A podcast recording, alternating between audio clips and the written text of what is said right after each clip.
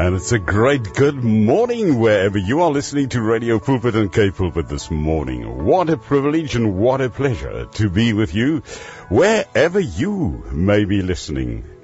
In God's world, it could be on the other side of the earth.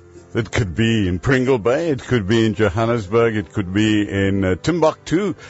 It could be in Guguletu or up in the north or down the south or the east or the west. In the name of the Lord God Almighty, Father, Son, and Holy Spirit, I have this privilege to say good morning on behalf of each and every one of us on the teams at Radio Cape Pulpit and Radio Pulpit this morning. Goeiemôre en baie baie hartlik welkom. Hierdie kant by my saam met ons as 'n hele span. Ek wil vanmôre uit die Bybel uit met jou 'n wonderlike gedeelte lees. En ek hoop dat jy dit saam met my gaan begryp. Hoe wyd en diep en hoog en ver die liefde van God strek. Daardie liefde wat hy vir ons het. Wanneer ons in die benoudheid, hoe sê Dawid, in die noutes staan. Wanneer ons bid vir 'n seën,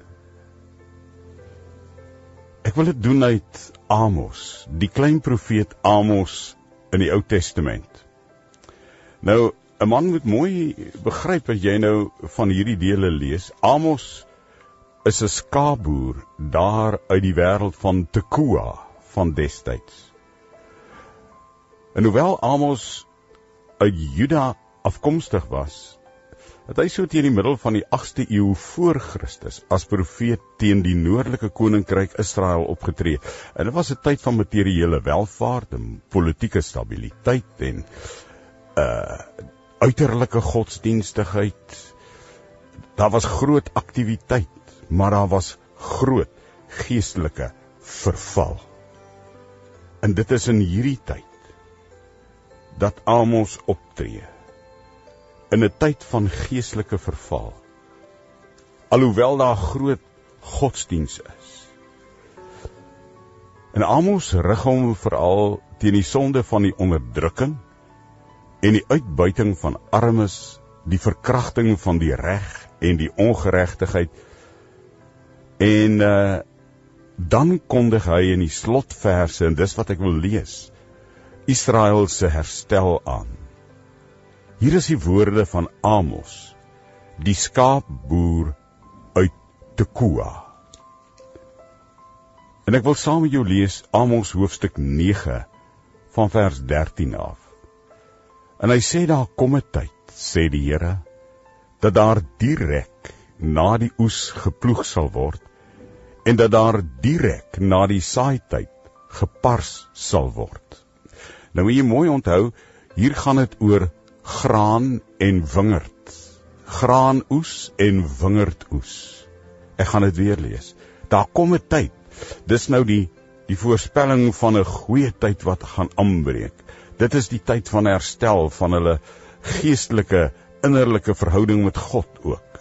Maar ook die seën en die oorvloed van die seën wat die Here kan gee uit 'n tyd waar daar geestelike verval is.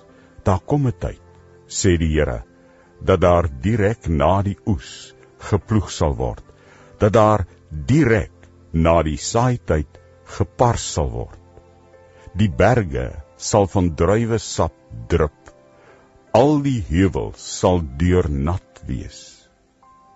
En die heuwels sal in beweging kom. Ek sal die lot van my volk Israel verander. Hulle sal die verlate stede herbou en bewoon. Hulle sal wingerde plant en die wyn daarvan drink.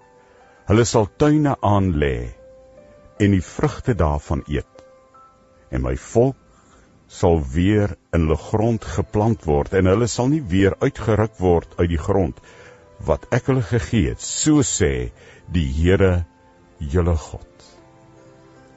Wat 'n belofte van seën herstelling, die herstel van seën. Dat God kom sê, ek maak weer nuuts. Ek herstel weer. Daar waar julle in ongehoorsaamheid julle vasgeloop het. Daar waar julle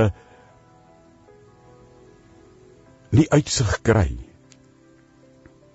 En julle dink God het van julle vergeet. Maar God is julle baie lief.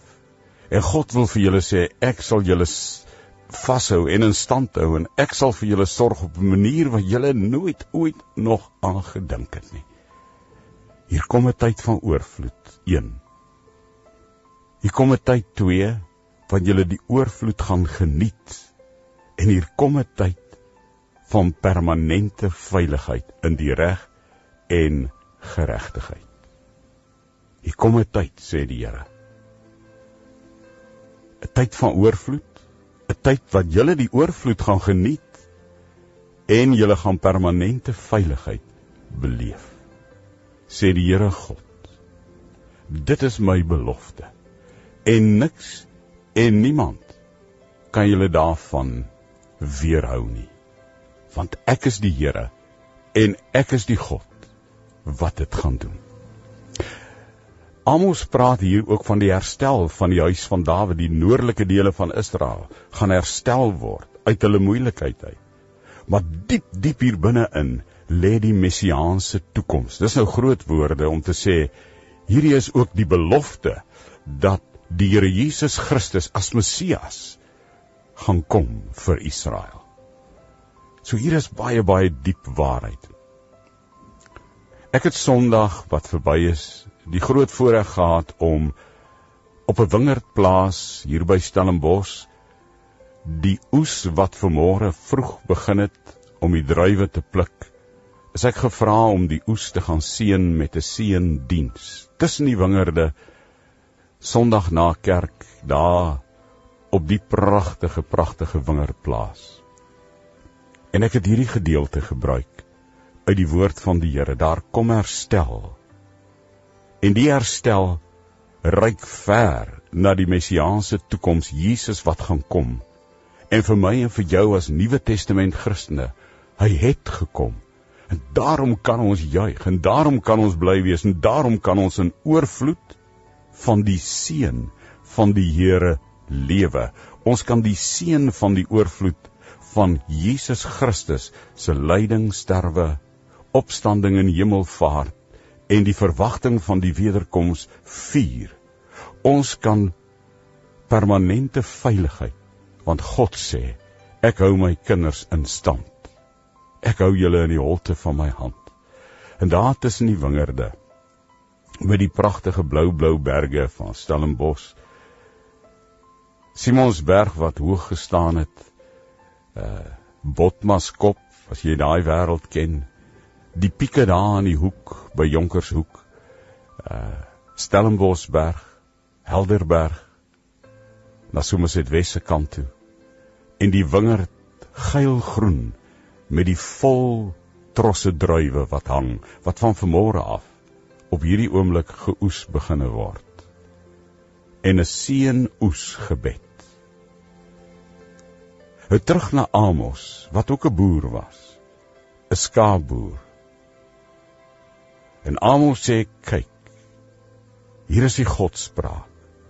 Die een wat ploeg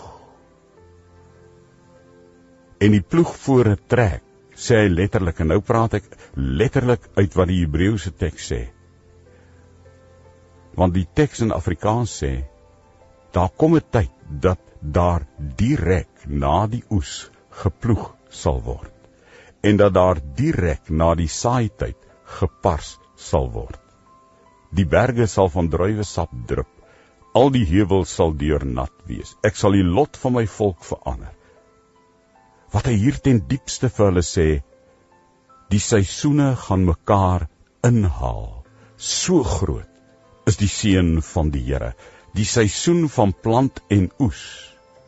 Daai seisoene gaan mekaar inhaal. En dis God wat dit sê. En daarom die een wat die ploeg voor met die ploeg trek, die os met die ploeg wat die ploeg voor trek, gaan ingehaal word deur die graansnyer, die een wat die graan kom sny en die graan kom oes. Hulle het heel waarskynlik koring geplant. En God kom sê my seun is so geweldig groot oor julle in my herstel dat terwyl julle nog ploeg gaan die een wat die graan sny jou met die seisoen inhaal. Die een wat gaan oes gaan jou inhaal. En die een wat die druiwe trap gaan ingehaal word deur die een wat die saadsak van die saaier dra. En die berge gaan drup van druiwesap en die heuwels gaan in beweging raak. Nou hoekom sê hy dit? Die die oorspronklike Hebreë sê so duidelik, die heuwels gaan golf van graan. Nou as jy in die Vrystaat is of hier in die Oeverberg of iewers waar graan geplant word, sal jy weet dat as die wind oor die koringlande waai, dan lyk dit of die heuwel in beweging kom soos die koringlande golf na golf soos die wind oor hulle waai golwe maak.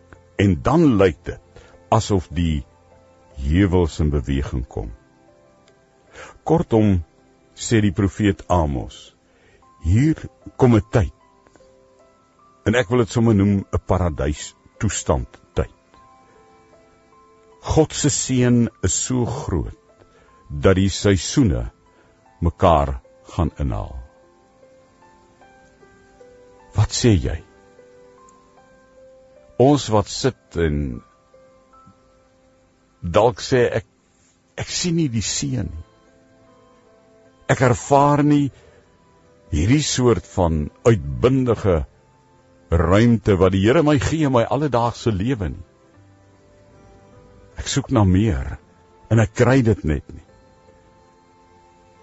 Is dit nie dalk omdat jy die Here nie vertrou ten volle op sy woord staan? Dat die Here ook vir my en vir jou vanmôre ook in ons Suid-Afrikaanse konteks kom sê, daar kom 'n tyd dat direk na die oes weer geploeg sal word en dat daar direk na die saaityd gepars sal word. Seisoene gaan mekaar inhaal met groot seën. En ten diepste die getuienis hiervan. Ek sal getuig want die Here Jesus word hier ten diepste voorspel ek en jy leef in die realisering van daardie seën wat net hier 'n voorspelling nog is vir Israel. Ons hoef nie te soek na die huis van Dawid se herstel nie. Ons hoef nie te soek na die messiaanse toekoms wat nog gaan gebeur soos baie Jode nou nog soek nie. Want dis aan hulle beloof as kinders van God deur Jesus Christus se genade kan ek en jy getuig. Hy het gekom. En hy gee vir my 'n spiksplinter vars seën van sy teenwoordigheid. Hy's gekruisig hy't gelei gesterwe hy's gekruisig. Hy't gesterf hy't opgestaan hy't opgevaar en hy sit aan die regterhand van God en hy gee my die oorvloed van God se seën. Hy gee my die genade om daai oorvloed van die genade te geniet en hy gee my permanente veiligheid. En al lyk my omstandigheid dalk heel anders, al lyk dit dalk soos Israel in die noordelike ryk van Israel toe Amos die boer daar uit Tekoa as profeet teen hulle optree leef ek en jy ongeag van omstandighede geestelik in die paradys toestand. Want die seisoene het mekaar begin inhaal. Die seisoen van genade. Die seisoen van God se liefde. Die seisoen van God se gees se krag. Is hier en is myne en joune. Oppas dat ek en jy nie die ploegskaar gebruik om ploegvoere so diep te trek. En so bekommerd te wees spreekwoordelik gesê of die reën gaan kom en my oes gaan opkom dat ek so in myself oor my omstandighede gekeer sal wees dat ek as God se kind sy woord nie ag want kyk sê die God spraak uit Amos hoofstuk 9 van vers 13 af vir my en jou daar kom 'n tyd daar kom 'n dag En die dag het gekom want Jesus Christus is gebore. Hy het gelewe. Hy het gelei, hy het gesterwe. Hy het opgestaan en opgevaar. Daai dag het gekom. En nou haal die seisoene van genade en die oorvloed van God se seën vir jou en my in.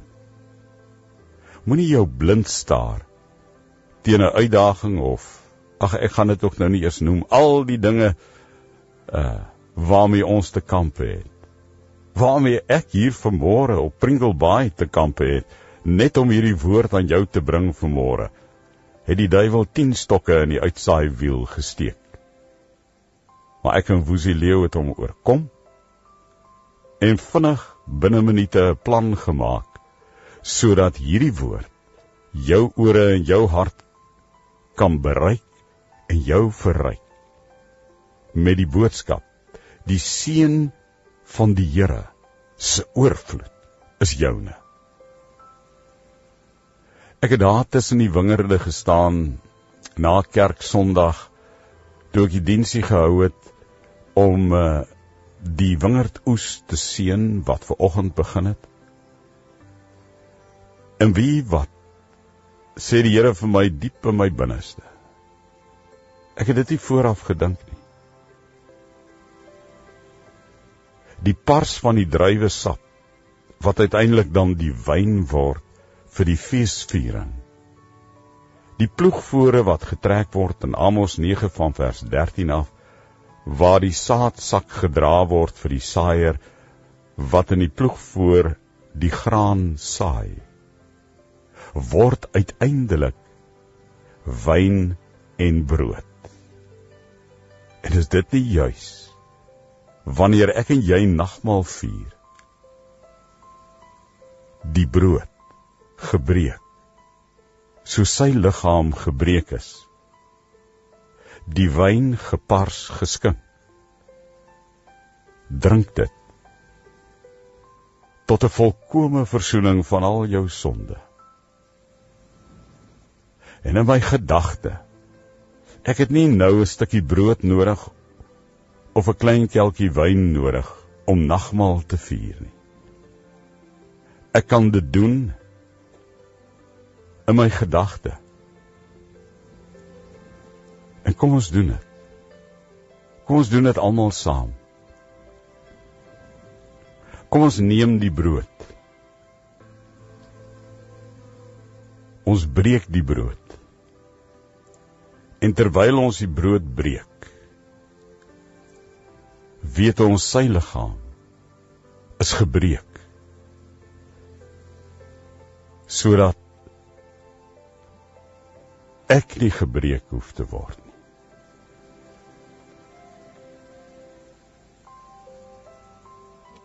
Kom ek skink in my gedagte